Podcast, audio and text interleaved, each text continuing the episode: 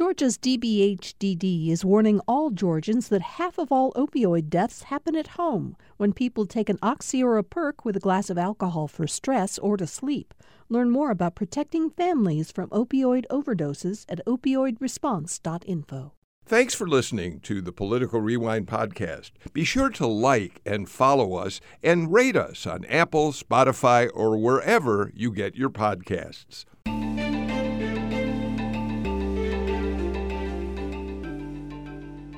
Thank you all for joining us for another edition of Political Rewind. I'm Bill Nigut.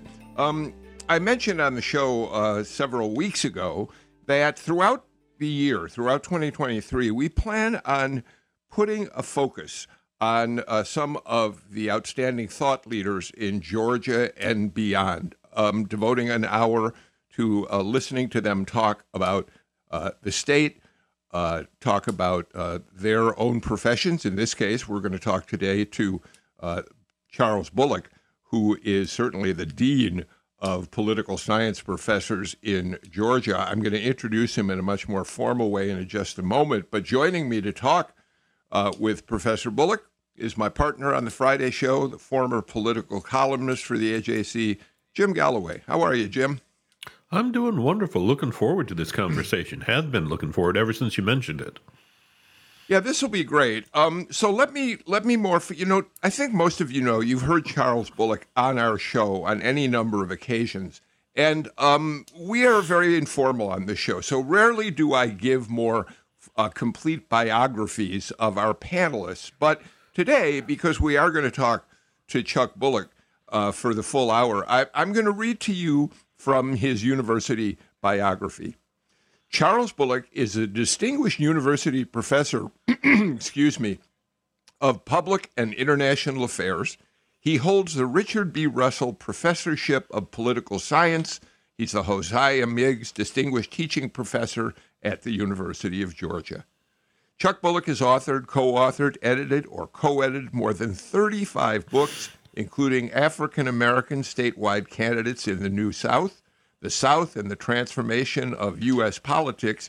And he's uh, just in the last couple of years uh, published the second edition of Redistricting, the most political activity in America. Bullock has published more than 250 articles on Southern politics, legislative politics, and elections, and has won numerous teaching awards he served as consultant to the attorneys general in more than a dozen states. Georgia Trend magazine has twice named Bullock as one of the 100 most influential Georgians. Chuck, I'm so glad you're here, and I want to add to this just a couple of things. Um, I read a quote that you gave, I think, to the Red and Black, which did a profile of you not long ago. Um, and here's one of the things you said to them when you go into teaching, it's because you have some vision of yourself kind of helping shape the future in some way. And so that's tremendously rewarding. And Chuck Bullock, you've been doing that with students at the University of Georgia since 1968. Welcome to Political Rewind today, Chuck. Thank you so much, Bill. Always good to be with you um, and with Jim. Uh, I want to mention one other quick thing. We talk about uh, the, the, many, many articles that you've written over the years. Uh, I was interested in seeing, and we'll talk about this a little bit later in the show, that uh, the Bulwark, uh, which is the conservative, more progressive Republican uh, conservative publication, just published another piece of yours this week, and it's on how to keep extremists from being elected. We'll get to that a little later. So the point is, you are still incredibly active out there. So, Chuck, tell us a little about your upbringing. Where'd you grow up? Um, what what first attracted you to politics? Well, I spent most of my youth in Tucker, Georgia. We moved out there when I was ten or eight, eight years old. I guess 1950, and uh, graduated from Tucker High School. Uh, before that, we lived in Atlanta for a couple of years, and uh, before that, had been Nashville, Tennessee, which is where I was born. First political memory, and this is something I ask all my students. I pass out three by five cards and get some information on them. I always ask, well, what's your first political memory? And mine is this would have been uh, May of 1946. Um, my grandfather spent his whole career at the small college where I went to as an undergraduate, and because it's in Liberty, Missouri, which is about 15 miles from Independence, I suspect that's why they were able to get President Truman to come and give their graduation address that year. Now, I didn't go to the address, but the uh, babysitter who was with me, my little brother, and a couple of cousins took us down, and we got to watch Truman drive by in an open convertible of some sort and wave. And that's the first political memory that I have. Uh, because of that, then I was paying close attention, or as close attention as a six-year-old does, to the 1948 presidential election. and so I can remember waking up the morning after and asking my parents, "Well, did, did Truman win?" They said, "Yeah, he did, actually." so I guess that's where I, my political interest stems from. Uh, that that's a very funny story. Um, you you had, I, I think earlier in your career you had an offer. You could come to Georgia. Uh, you also had an offer at the University of Minnesota, if I have this story correct. And you looked up uh, the weather forecast and the temperature range for uh, uh, uh, the state of Minnesota, and very quickly decided you'd rather be at the University of Georgia. Is that a true story? Well, that's pretty much true. Yeah, I was. Um, I'd, I'd been at UGA, and I was working. That was a year I was on leave, and I was working as Bill Stuckey, who represented the Eighth District of Georgia. I was working as his legislative assistant. So I was in D.C., so I could call up the Library of Congress and say the congressman needs to know what's the average high and low for every day in February. Because they told me I could come out any day in February. They didn't care, and sure enough, within an hour, I have that information on my desk, and I noticed that the highs for each of those days in February began with a minus. And so at that point, I said, "This is not a place I would want to spend my life." Jim, um, I think it's fascinating that Chuck Bullock marks the beginning of his career, which led him into being considered one of the true experts on Southern politics in 1968, which coincidentally was the year in which uh, Richard Nixon unveiled the Southern strategy that took him to the White House and that forever changed how Republicans dealt with the politics of the South. What an interesting coincidence, Jim. Oh yeah, yeah. But I, I, uh, uh, you you mentioned that you were born in '42, and I did some quick math here. Okay, that means you were you, you're the Tucker High School class of 1960, correct? Or right, somewhere about exactly there. Right. Exactly, okay. 1960. Uh, okay, and, and, which means that you you were you were an adult, a young adult, but an adult nonetheless during these crucial crucial years between 1960 and 1968 in Georgia. Uh, so, so before we get to, to Nixon and the Southern strategy, what were your observations? What what were you? Uh, how were you being uh, uh formed by that that that period? Yeah, uh, at that time, you know, the Klan was still fairly active in Georgia. I mean, it wasn't yeah. an everyday event, but it was around.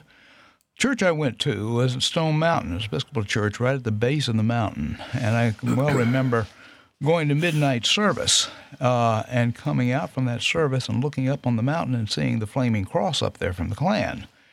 Uh, remember, remember Klan uh, going through Tucker. I last couple of years in high school, I worked at Cofer Brothers, which at that point was more than just a hardware store. They had a whole block-long general store, and seeing the Klan go through Tucker also. Um, and the tallest building in Tucker, which is three stories high, still stands there uh, was a, a Klan headquarters. Had you know, KKK up on the top of it. Uh, my parents were you know, not native Georgians, uh, and for the time would have been thought of as progressive, and so we, we were a bit out of step, I guess, with uh, what might have been the general attitude of, of many Georgians at that point. And Tucker was still very rural at that point, too. It had not become part of metro Atlanta in the sense of it hadn't really that urbanized. I mean, yeah, technically, it, you know, DeKalb County was thought of part of metro Atlanta, but it hadn't reached Tucker back then. Yeah, uh, no, it's uh, okay. So, so, uh, so were you you were attending Georgia? Uh, I'm sorry, you went to college where? Uh, at UGA? William Jewell College, which is just outside of Kansas City. Yeah, this was because okay, that's where my grandfather spent his career. Okay, all right, okay. So this is so you would have experienced the Kennedy assassination there. Yes, yes. But you, were, much, but yeah. you were, but but you were probably in in uh, close to coming to Atlanta, if not all there already, when Martin Luther King were, was assassinated. I was actually in St. Louis. That was my year I was finishing my dissertation. Yeah, I remember that very well. Yeah. Mm-hmm. Yeah. Yeah. So so so so Chuck, I wanted to mention just the coincidence of the Southern strategy of '68 and you're coming to UGA. Um, not that I necessarily feel like we should start as Jim has done. He's gone back a little bit in time, and, and I want to go back in time with you as well. Um, I want to talk about one of the books you wrote and something that I read that struck me about it that I hadn't realized, given that I'm an outsider to the state. Um, you wrote a book about the three governors uh, of Georgia, which is one of one of the most intriguing uh, moments in uh, Georgia history. And I'd love for you to explain to our uh, listeners what the three uh, uh, governor crisis and do it as, as simply as possible. we only have an hour, right, but, right, right. but but but but so while I want you to just give us a quick look at what that was about, I was also interested in the fact that you in the book, I think, make the point that when that episode ended, it really put an end to the progressive political forces in Georgia. And it's hard for me to think back in Georgia history to imagine progressive political forces, say, in the 30s and 40s. So, talk about all that if you don't mind. Yeah. Okay. So, along that time, Georgia did not have two party politics. Everybody was a Democrat. But within the Democratic Party, you were either a Talmadge or an anti Talmadge. And the Talmadge forces were the more conservative ones. 1942, Gene Talmadge was defeated by Ellis Arnall. And Ellis Arnall was very much of a national Democrat. I mean, he aspired to be Democratic vice presidential nominee. He could only serve one term back then. He was the first one to serve a single four year term. And so in 46, it was going to be a new open seat election. Lots of black GIs coming back. They had been inspired to become politically active. And so Georgia goes from probably roughly 10,000 registered black voters to over 100,000, probably closer to 150,000 in that primary. Uh, Talmadge manages to win. He loses the popular vote, so something akin to what we've been seeing in presidential elections, but he won the county unit vote. And back in those days, you won counties, not the state as a whole, and counties worth two, four, or six. And Talmadge was always very strong in the rural area, so he gets the nomination. There's not going to be a Republican on the ballot in November because Republicans didn't exist. Talmadge dies before he's inaugurated. The Talmadge forces had sensed that Gene might not make it. He was in bad health. So they had done a write in campaign for his son, Herman Talmadge. Didn't get a whole lot of votes, but they did that, relying on an 1824 provision that suggested, in their interpretation anyway, that if Gene died before he was sworn in, the legislature could choose the governor. Now, 46 was also the first year we elected a lieutenant governor, hadn't had that position. So when Gene dies, about three weeks before the inauguration, the lieutenant governor says, Well, this passes on to me. Talmadge Forces says, Not so fast, not so fast. Uh, we think the legislature is going to have a chance to choose from among the top two finishers. And this would be people who got write in votes, we're talking about here. Uh, like we're, we're talking, this is several several hundred. I mean, not we're not talking thousands. We're talking correct? hundreds. We're talking hundreds, right? Yeah, because not all people bothered to vote in the general election because there was no choices.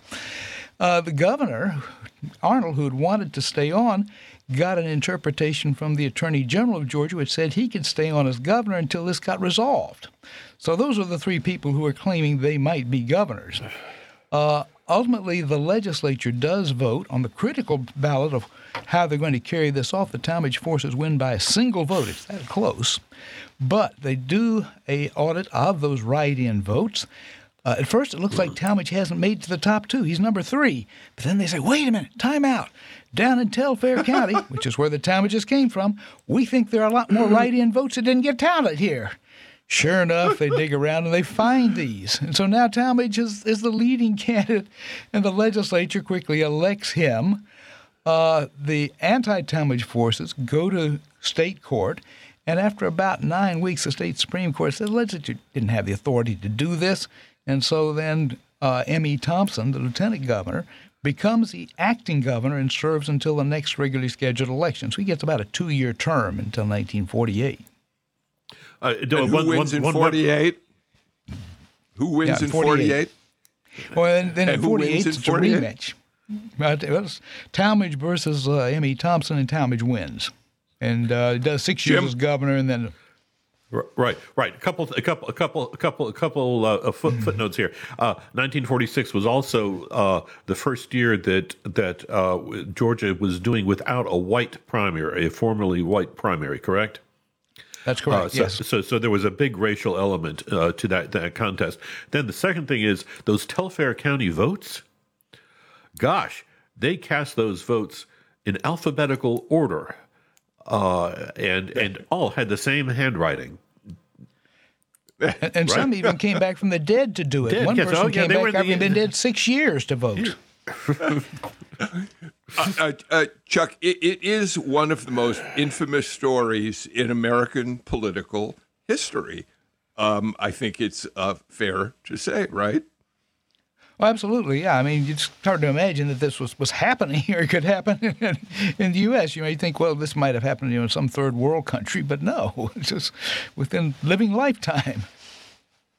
So let's go to 1968. You've you've come to University of Georgia uh, to teach. By the way, I think there's a great story uh, about your beginnings there. Again, I, I read this. Uh, it may have been in Red and Black. It may have been in another publication.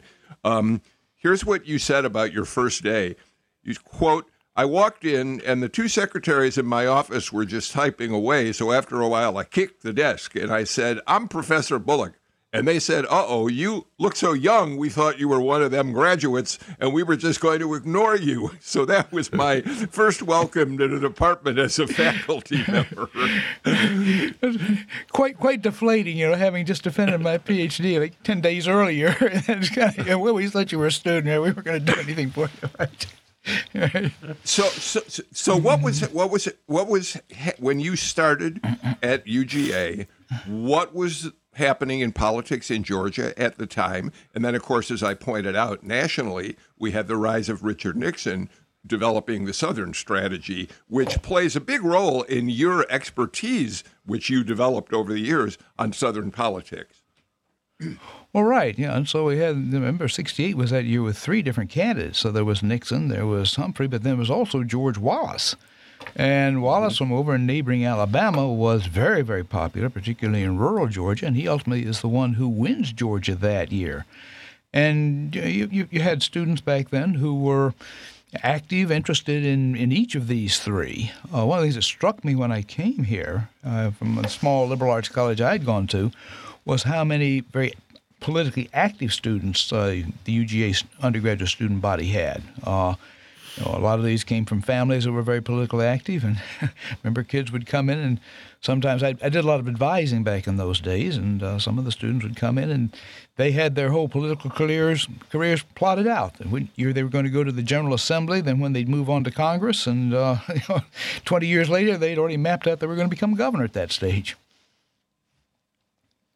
Um, uh, so talk about what you saw when you watched Richard Nixon as a candidate begin to develop the Southern strategy. There's been an interesting, um, there's been a lot of revisionist thinking about what Nixon's Southern strategy really was.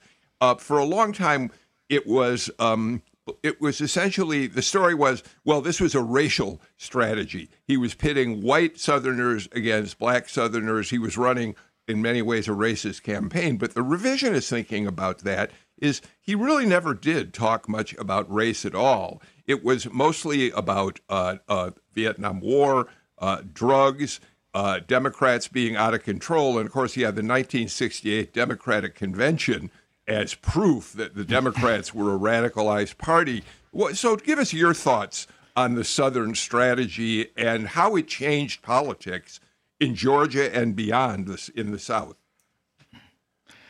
Well, a really big thing in, in Georgia at the time, at least with regard to racial politics, would have been school desegregation. Yeah, um, Brown versus Board had been decided in 54, but there were at least 80 school districts in Georgia that had not even begun to desegregate here in the late 1960s. Now, the Johnson administration had been pushing for that, uh, and in 1965, I believe it was, uh, no, excuse me, 64, legislation had been passed which allowed the federal government to cut off state federal aid to education in a, in a district that didn't desegregate. Um, and so there was support for Nixon uh, and his offer that if he were elected, he would slow down this pressure to desegregate the schools in, in the South. And then also his promise that he would appoint conservative judges uh, if he were elected. So that sounds kind of familiar today, also. Um, so those were some of the, the, the, elements which were supportive of R- Richard Nixon there in that, that 1968 election. It wasn't good enough for him to carry the state, but it was significant. Now, with regard to Vietnam, um, you know, Georgia, certainly UGA, was not the kind of hotbed of opposition to to uh, the war that, say, Washington University, where I was doing my graduate work, had been. Now, this didn't happen while I was still at WashU, but later the ROTC building was burned down there. So, um, student body generally at Georgia was still supportive uh, of the U.S. efforts in, in South Vietnam, which would say not true in, in lots of northern schools. Yeah, as, as I recall, as I recall, uh, the first the first Vietnam uh, protests I can remember in Athens were maybe about 1972 uh, or so. So it was uh, something uh, like that. They, yeah, they, they, they, they, were they were very much latecomers um, to, to, to to that particular movement. okay, uh, but on on on Nixon, I mean, he did he did offer something to Republicans on a on a federal level but but Georgia was very very reluctant to walk into the Republican camp on a state level. Uh, uh, I mean, it was uh, uh it, it it took uh, Republicans until 2001 to capture the governorship. Why why was there that that that, that inertia? I, I, I guess you would say.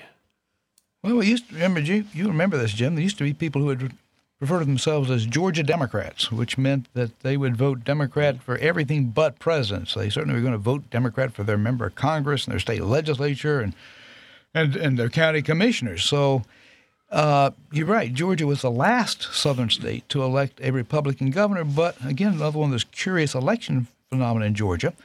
In any state other than Georgia, uh, a Republican would have been elected governor in 1966. And this was the Bo Callaway contest. That was the right. first year Republicans had put forward a nominee for governor, at least first time in the 20th century. And Callaway runs a very ineffective campaign. I mean, the people I've talked to point out you know, one error after another.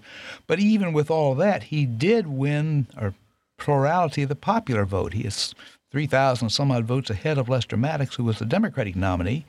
But that Ellis Arnall I mentioned earlier from the 1940s uh, was a write-in campaign who got some 40,000 votes, and so uh, by this point, yeah, it was legitimate for the legislature to choose the governor, which it did in 1966, and um, most of the legislators, the overwhelming number, were still Democrats, and so they voted their party, even if maybe their own constituency had voted for, for Callaway.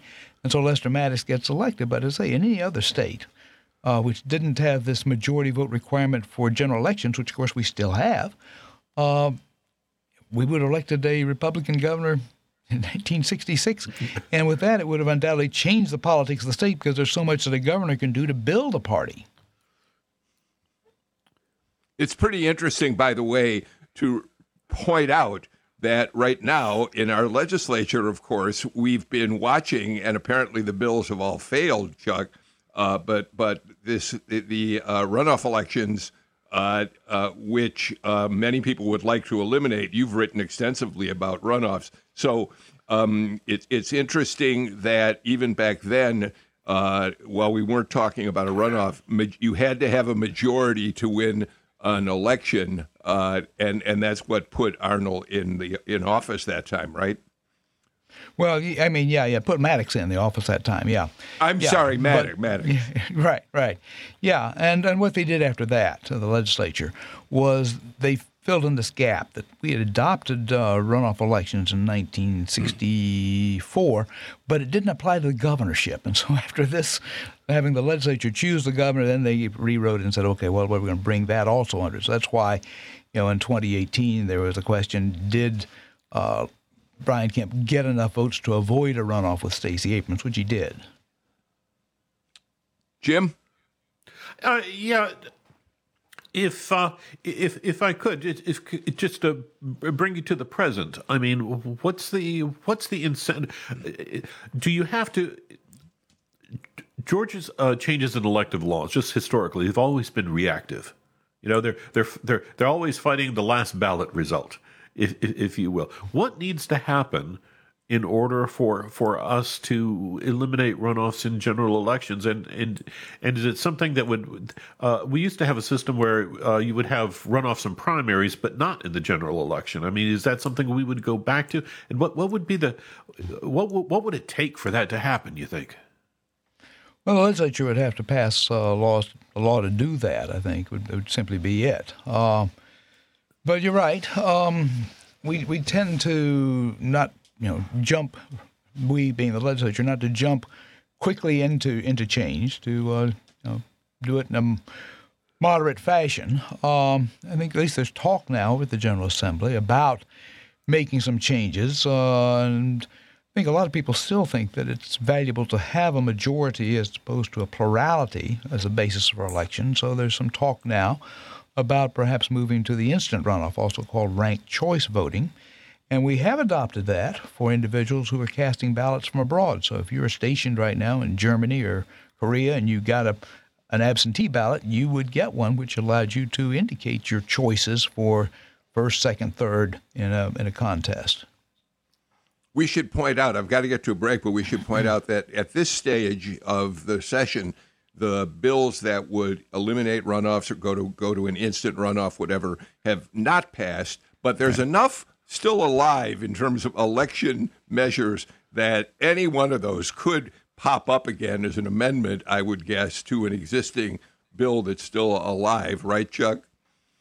Yeah, what's what's called is a, called is it's it's a vehicle, and I've often talked to lobbyists and they say it's not so much that you have a bill, but that you have a vehicle, something you could attach your idea to, perhaps late at night on the night of sine die, and it maybe slips through with nobody watching or catching what's happening. All right. Uh, our guest is Chuck Bullock, and we're going to talk more with him after we pause for these messages.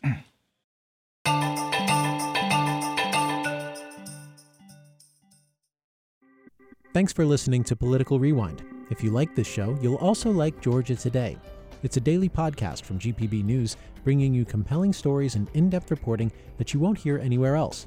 Join me, Peter Biello, for this quick and convenient way to get the best of GPB News' extensive coverage of the topics that matter to you, delivered directly to your device every weekday afternoon.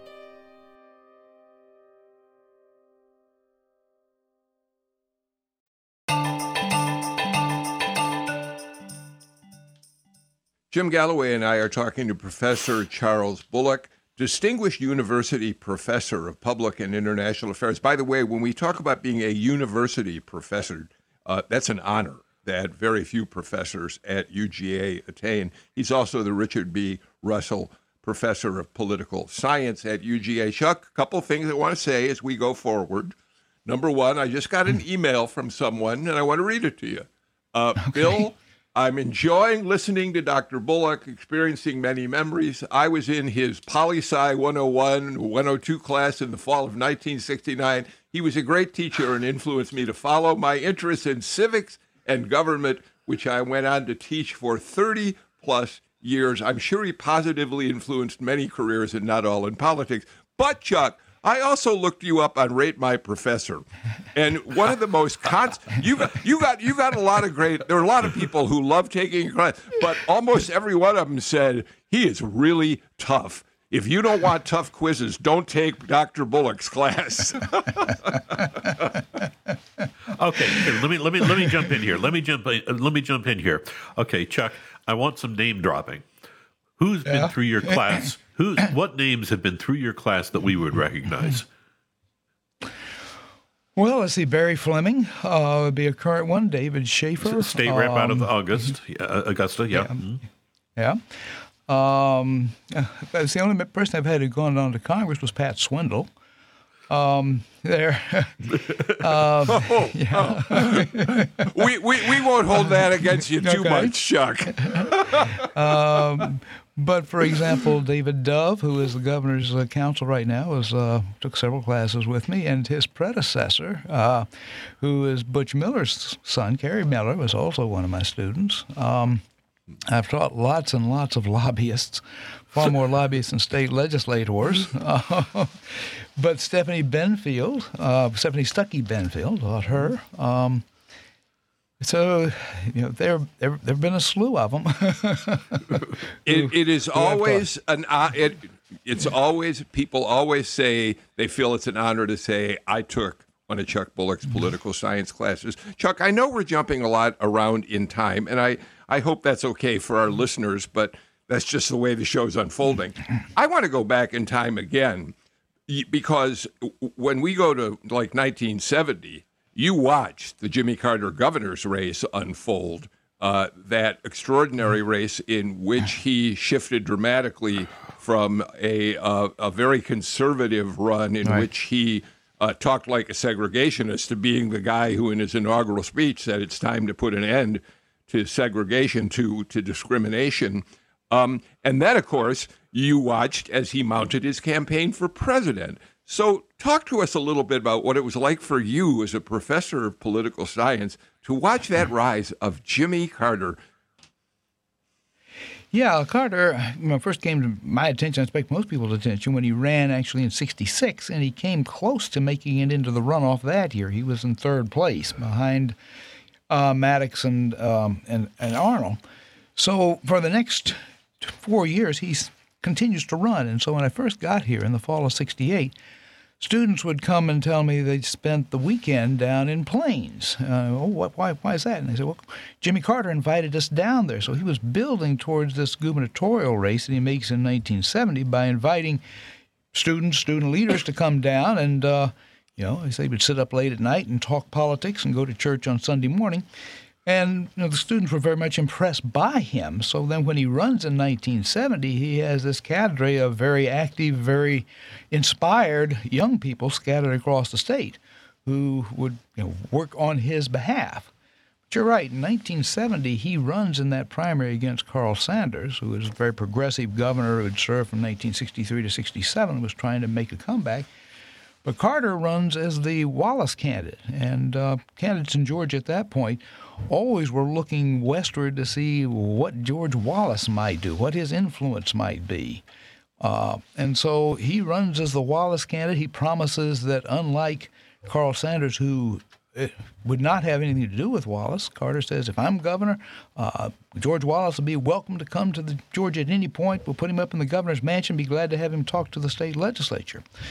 So it then is indeed uh, stunning, I think, both to Carter supporters but Carter opponents also, when in his inaugural address he does say, as you said, Bill, uh, you know, time for, for race being a major issue in Georgia politics is over. We need to be a much more inclusive society. And everyone is saying, is this the same guy who just got elected running as a Wallace candidate? Because that was certainly not George Wallace's perspective.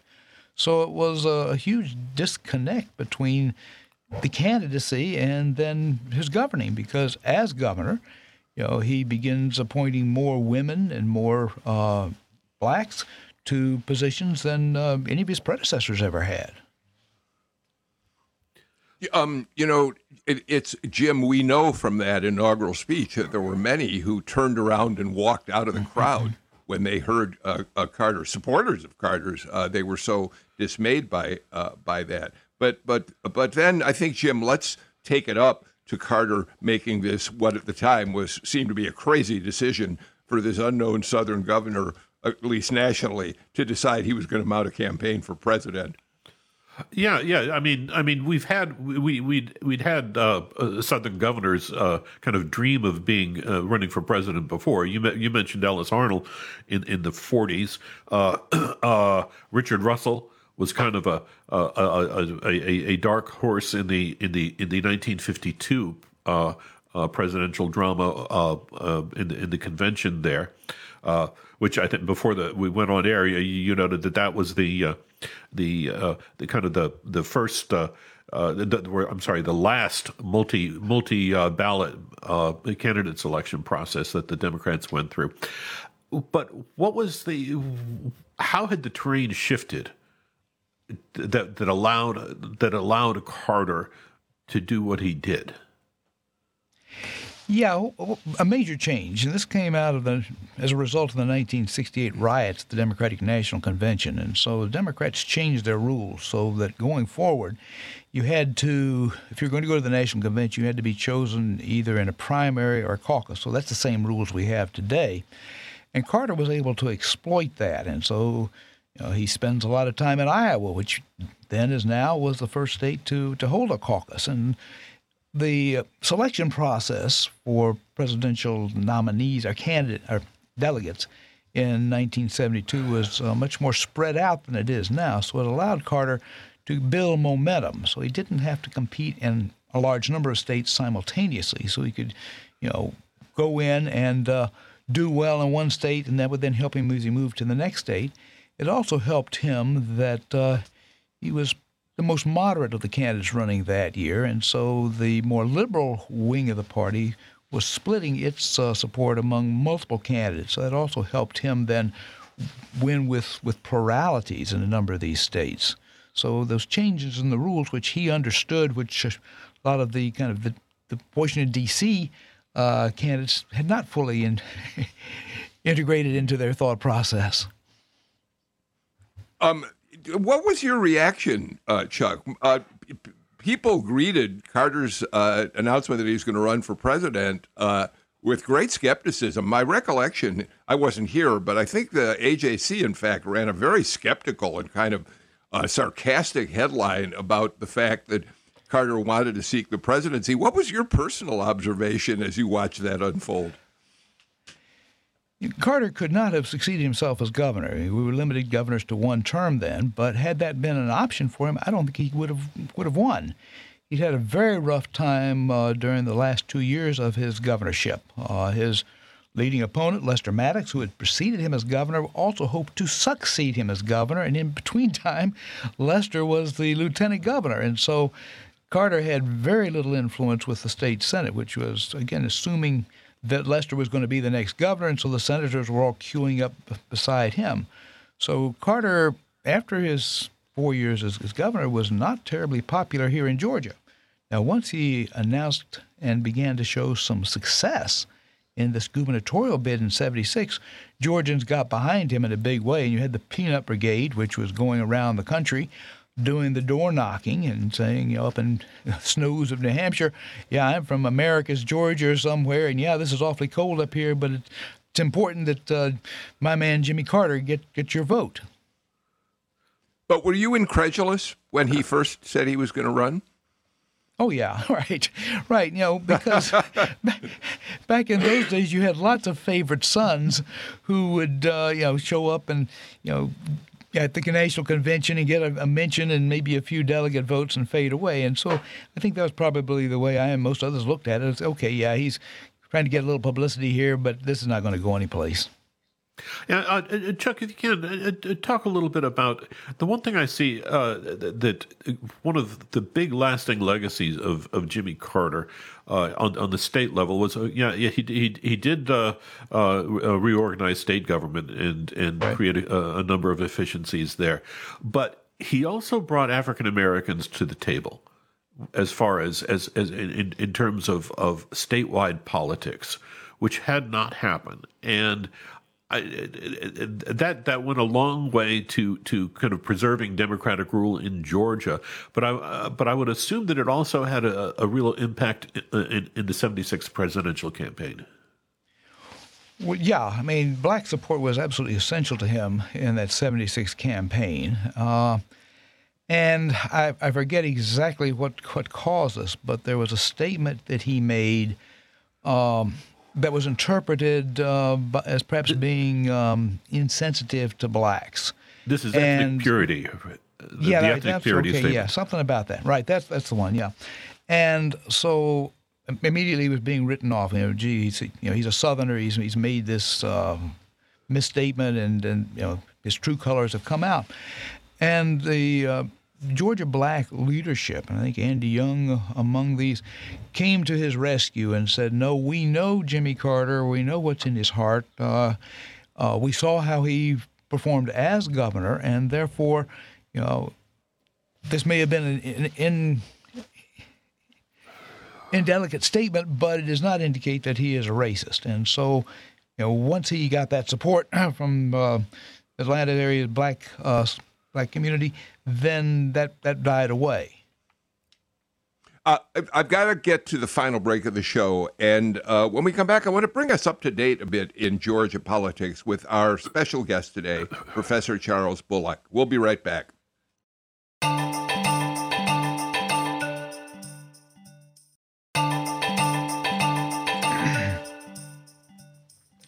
Chuck Bullock, uh, for a century or more, Democrats had an iron grip on uh, the governor's office and on all of the state constitutional offices. But um, we began to see a breakthrough in, I guess, the 70s, maybe you'll correct me, of Republicans beginning to win in uh, some congressional races. Newt Gingrich in what, 78, won his uh, mm-hmm. first term in office. Right. Um, he, t- to this day, people uh, credit him with the divisive politics that we're uh, now dealing with. But of course, the major breakthrough came in 2002 when Democratic Governor Roy Barnes, shockingly, I think is the way to say it, lost the election to Sonny Perdue. And from that day forward, Republicans have had that same iron grip, or from a couple years later, 2004 or so, have had an iron grip on those same offices that Democrats had completely controlled for a century. Talk about that, Chuck.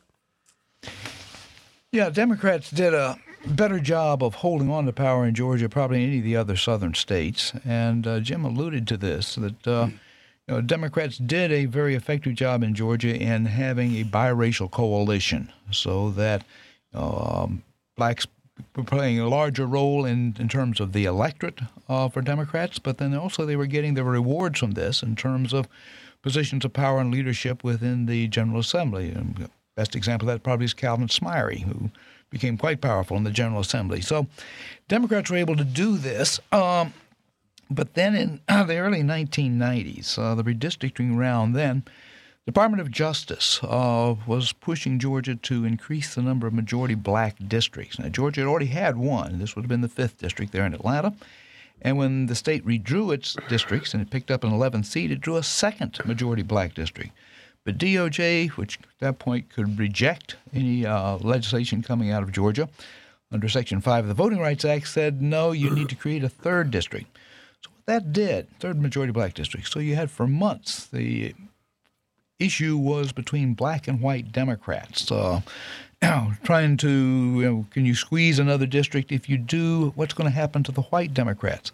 And so what I've been told is that up until that point, the Democratic Party was able to kind of paper over racial issues, and they could talk about schools or things like this, which didn't have racial overtones.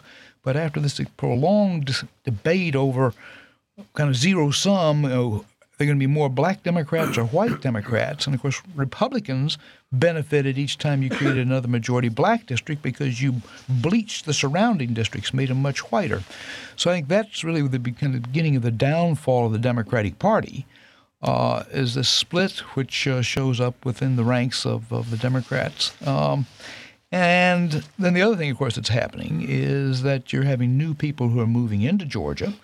Uh, and much as today, the new people who move into Georgia are not necessarily aligned with the old voters who've been here. Now, 20 years ago, these new voters tended to be much more Republican. Now they tend to be more Democratic. But if we look at those early leaders of the Republican Party, other than say maybe Johnny Isakson, most of them didn't grow up in Georgia. You know, people like Paul Coverdell, Mack Mattingly, they moved to Georgia, and so we're able to ride that tide of new residents, which then all comes together in that surprising upset of uh, of uh, Roy Barnes. Uh, uh yeah, Chuck. The the other factor there is is technology. Uh, of course, you know we, we we we're we're very cognizant of of the impact social media has had on politics uh, recently. But you, you, taking back to the, the, the say the ninety one redistricting, as, as I recall, I mean computer technology was coming online, and it, and it, and it allowed some very very penetrative uh, uh, data to be generated uh, uh, uh, uh that allowed districts to be drawn in, in ways that benefited politicians that had never been done before. And as I recall, you, you correct me if I'm wrong, Republicans set up an office a few blocks away from the Capitol uh, hired, I mean, uh, bought a computer and then would bring in uh, uh, African American legislators like Cynthia McKinney and such, and showed them what could be done if they sided with Republicans in, in, in their fights over redistricting. That's exactly right. Yeah, Republicans bought their own equipment, their own uh, technicians, and invited the Black Caucus to come in and make use of those. And so again, there was that strange bedfellows coalition of Republicans plus black Democrats, ideologically miles apart, but they had a common goal with each group wanted more legislative seats. Who filled those seats? White Democrats. Chuck, we remember all three of us the days when a reapportionment session was going on, when you'd go to the office where the maps were being drawn, and they were literally big topographical maps mm-hmm. draw, and the districts were very carefully drawn by hand you you didn't have the ability in those days to do the quick uh, redrawing of lines that a computer could do, which is what Jim is really referring to when you can micromanage a district to give it the kind of voting population you want. Changed everything, didn't it? Well, it did, yeah, and you could go through you know innumerable iterations to do that, and so that's when we began to talk about rather than voters choosing their legislators, legislators chose their voters. Yeah, and, and that's one of your real expertise, uh, uh, an area of expertise for you. And I'm uh, we are not because we don't have as much time as I'd like. I'm really happy that we'll be able to call on you as a member of a panel to talk about redistricting in shows as we uh, move forward. Um, by the way, I want to go back to the uh, the to talk about white and black Democrats. I th- think about an example of that, Chuck. 1986 I don't know that many people, unless they've been here a long time, remember that Wyche Fowler, a white Democrat, uh, held the seat in the fifth district, which became, is a black district, for a very long time. And in 1986, he had to make a deal with black Democrats to surrender that seat and in exchange for that, be get the support of many black leaders in his bid for the U.S. Senate. And of course, John Lewis, after a very bruising uh, fight for that seat, became the congressman in the fifth, and it's been a black seat ever since. Well, yeah, you're right. Uh, when um, uh, Wyche Fowler won that seat, it was a special election being needed because uh, Andy Young, who was the first African American elected in modern times to Congress from Georgia, had resigned that to become uh, ambassador to the UN. And in that special election, uh, Wyche Fowler beats uh, John Lewis. and then about 10 years later, as you say, when, uh, when Fowler runs for the Senate, Lewis manages to beat Julian Bond in a bitter runoff.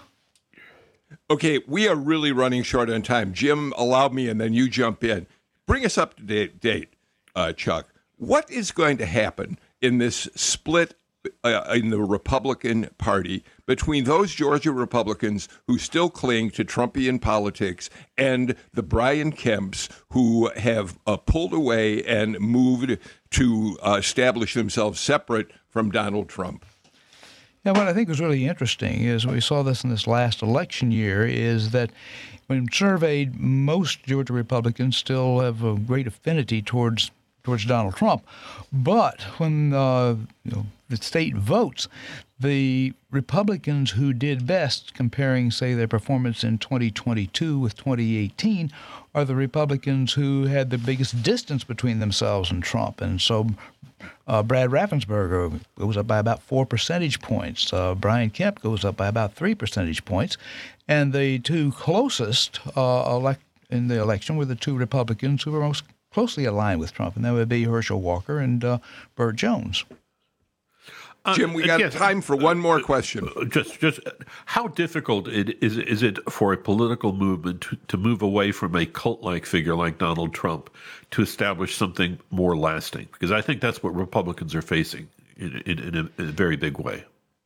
Yeah, well, what I think it'll take will be some uh, some leadership, and uh, you know, Jeff Duncan has tried to provide this. Although since he is no longer in office, that's going to be somewhat harder. But uh, you know, if indeed Brian Kemp were to decide to kind of make a clean break, which he hasn't done with um, with the pres- former president, then that could be quite influential. But you're right; it's not going to come easily, and Trump is going to, I think, retain a strong core of support in this state and elsewhere. Uh, maybe not a support of the majority, but he will continue to have his strong base of support, so that that will be an, an element in any Republican primary. Chuck Bullock, we are just about out of time for today's show. There are so many more topics I would love for Jim and I to be able to talk with you about. And again, I, I feel fortunate that you agree whenever you can to be a panelist on Political Rewind. So we always have the benefit of your knowledge, your historical knowledge, and your expertise on politics. But it's really been a great pleasure to have you uh, with us today. And by the way, uh, tomorrow, you and I are both going to be part of what's called the Southern Studies Symposium down at the Georgia State University College of Law, where um, we're going to be part of a group of people looking at the careers of three Georgia political leaders. Who are the three? It's going to be uh, Ernie Vandiver back in the 50s, uh, Carl Sanders, who succeeded him in the early 1960s, and then George Busbee, who was our first eight year governor.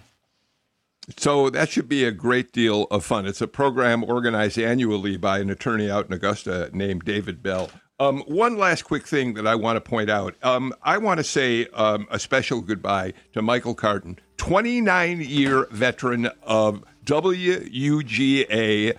He is on to bigger things in his life. He's been a great friend to Political Rewind. We've loved working with him.